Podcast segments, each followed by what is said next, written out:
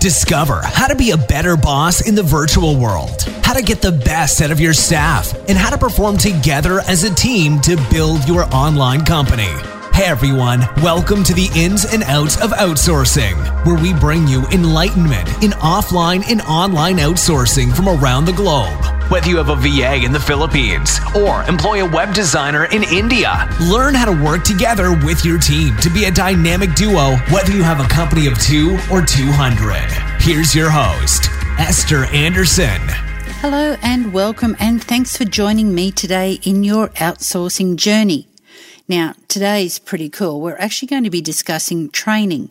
You know, why you need it, the best way to train you, the best way to train your team, what is the end result, how to measure it, and how do you know when it works? Well, think about it. Why do we train? We do it to improve ourselves. We want to work smarter, not harder. We want to save time or perhaps flip it around and work our way through something very technical and it might have a lot of steps. So we have to do it several times and consistently to be able to, to uh, fulfill what we're actually learning.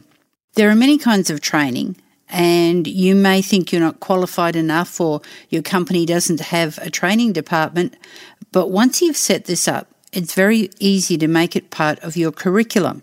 There's classroom teaching, there is one to one training to do something better or something you've never done before. There's online training, offline training, all different sort of ways to learn something. I mean, haven't you ever tried to fix something on your car that's broken or your lawnmower? And where do you go? YouTube.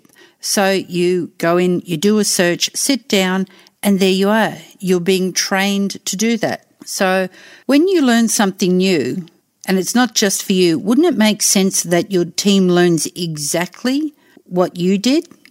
Thinking it through instead of, for example, you doing an online course and then you turn around and the online course may have been 10 hours. So then you try and cram all this into perhaps 30 minutes and relay it off to your staff so then they can get ahead their heads around what they're supposed to be doing that doesn't happen.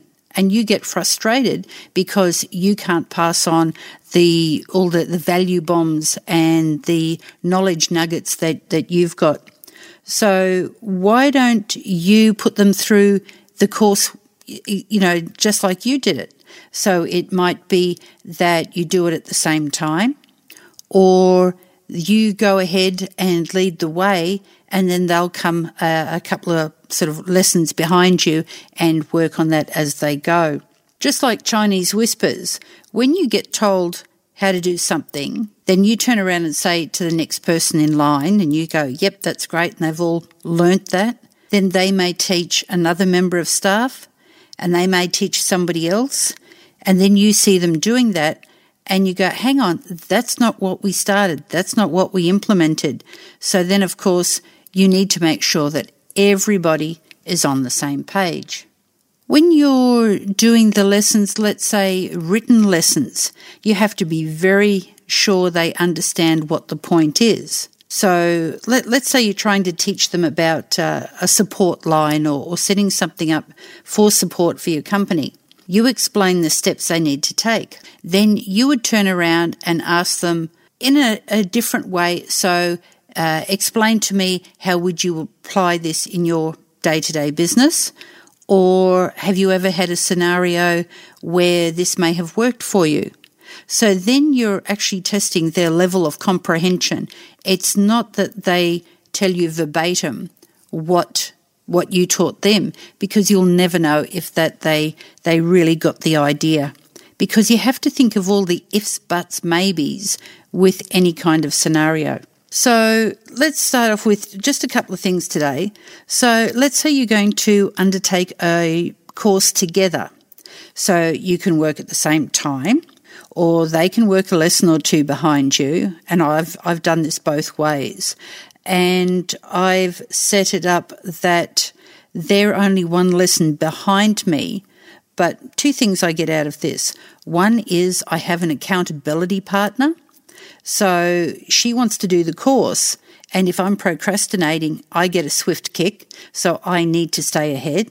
Uh, if there's something that I didn't understand, we'll sit down and work it through how do we apply it in our workplace? Maybe we change it. Um, and it's really good having someone else's input because you know in your head when you're talking to yourself, you're always right. And it's not the case. You need somebody else to throw their two cents worth in and just to take it to that next level brainstorming. Always love that when you you start writing things up on a whiteboard or you're working from the same google doc and you're both just brain dumping all the ideas and then select and work together which one. Because ownership is a great passion. So if you're setting up a new process with your team member and that they've given you all these ideas they have ownership and they're going to be so more enthused to carry it out because they want to see their project come to light too. Now, if you're playing teacher to student, so how can you do this with, with online teams based all around the world? Well, we often do this as a Zoom meeting. I get to play teacher and everybody's watching me. And so I'll be writing stuff up on the whiteboard and of course, I, I, I screenshot it so they can see it, but I I find my inner teacher when I'm standing there with a sharpie in my hand, writing all over the whiteboard. You've just got to have a whiteboard. It really does not stem the creative flow. And so I write all that down, and if they can't see it, I, I send it through at a later date. But then that way, you're not concentrating on buttons on your computer or writing the correct spelling or the format. But once you're there and you're squiggling everything down, have your VA document, take notes while you're writing all this thing down. Keep it engaged and lively. I often like to, to see my students online, but sometimes with bandwidth in these countries, it's not going to work. So they get to see me and but I, I know that they're there um, taking notes. Have the interaction. So set tasks when you're doing a training session. Someone may take notes. Another person may monitor any questions that anybody has. So you'll let them ask questions through the training session. One person notes it, and at the end of it, when you've written down, you know, you, you, your masterpiece, then you just go, okay, uh, Carmela, what were the questions that we've got? And then they have a little bit to do, do as well. Then you might be asking them to learn something that you don't know at all, anything about. For example, I sent my head developer on a cybersecurity course. Uh, he, he wears his badge proudly, how to be an ethical hacker. So I don't know all that he learnt, but when he gets back, you know, or, or got back, and I said, Well, tell me what you learnt. So he, he went through all, all some of his notes, and uh, and then I said, okay, so what can we apply that benefits our business? So then he'll he'll tell me all these different scenarios. So they really enjoy coming back and teaching you, the boss. You don't have to do everything first. You're probably, like me, spread thin enough as it is. So they'll go off, often with, with webinars. I just flick invites around the staff because I know they all have their own, they may have their own industry that they're working in, but then there may be something that they have an interest as such. So, my content writer wants to learn how to build websites, and a web- webinar tutorial came up. So, I sent her the link and said, Look, you know, whenever it suits you, sit in on it and you, you get to, to learn how it works as well. Same with the designers. I very much believe they need to understand marketing, and some of it may be sort of beyond their knowledge because they're really focused on how to build the website. But then if they don't understand what the target is, the call to action, the end product that you want to happen with the website, and they don't understand the importance of when they're building it, then there's not going to be any chance. They're just going to build something sort of what you consider is acceptable, maybe not a working solid engine in process.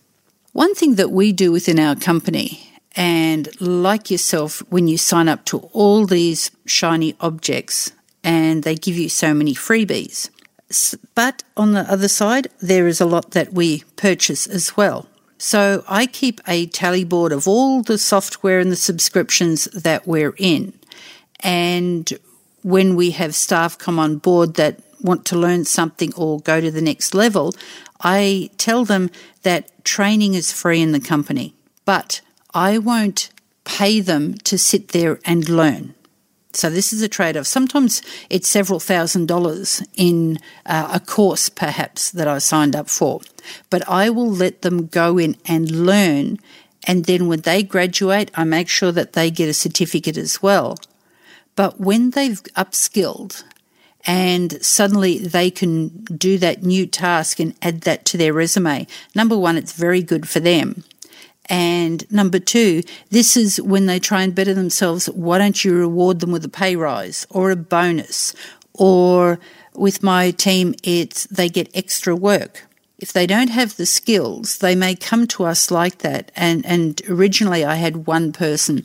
They didn't have the skills, but they had the attitude, the determination, and the enthusiasm. And so we set a few tests in the beginning, and they would just learn and study and achieve all these things. So, two years down the track, They've now get a very good wage because they've had the opportunity and they took it to learn. So treat that as a bonus almost because once they leave you, they've got that extra training and it's good for their career. But I'm I'm very very lucky. My team never want to leave, and um, so we just keep upskilling and utilizing all the different skills that they have, the knowledge, and in between. So we have content writers that understand what a website does. We have designers that understand marketing and they take that further and they build dynamic landing pages. We have someone who's learning cartoons and then we have a web designer who's always liked audio and video. For audio, he edits all our podcasts and now he's learning how to make commercials with uh, video. So we have a already a, a pre-recorded video, and he's learning how to take it apart. And when I say edit it, it's not edit the shots. It's actually you know putting starbursts in and and uh, you know ins and outs of font and combining it with a, a recurring soundtrack. It's getting very technical, but he's enjoying it and he's got the challenge for it. Training is something that you need to do as well. You, we're always watching something. Uh, and by us, I mean us wonderful entrepreneurs that are online. We're watching the new next shiny object, determined not to purchase it. And so I try and do that. But I do watch all, all, the training and think, can we use it? And then often I'll forward it to one of the team and say, do you think we can use it? Can we justify buying it now? And they get very excited to think that you're listening to their opinion, their knowledge, how it all goes. So reward your team and, and trust them too. Well, I think that's about it for today. So training is very good. Write it into their KPIs and their personal directions. We're doing KPIs next week as a special request. So that's going to be a longer episode and we will step through all that. So everyone have a great week and we'll see you again next week on the ins and outs of outsourcing. Head over to our website, insandoutsofoutsourcing.com, to check out all the resources available for you and your team. Connect with us on Facebook and ask your questions in the group. We look forward to you joining us next time on the ins and outs of outsourcing.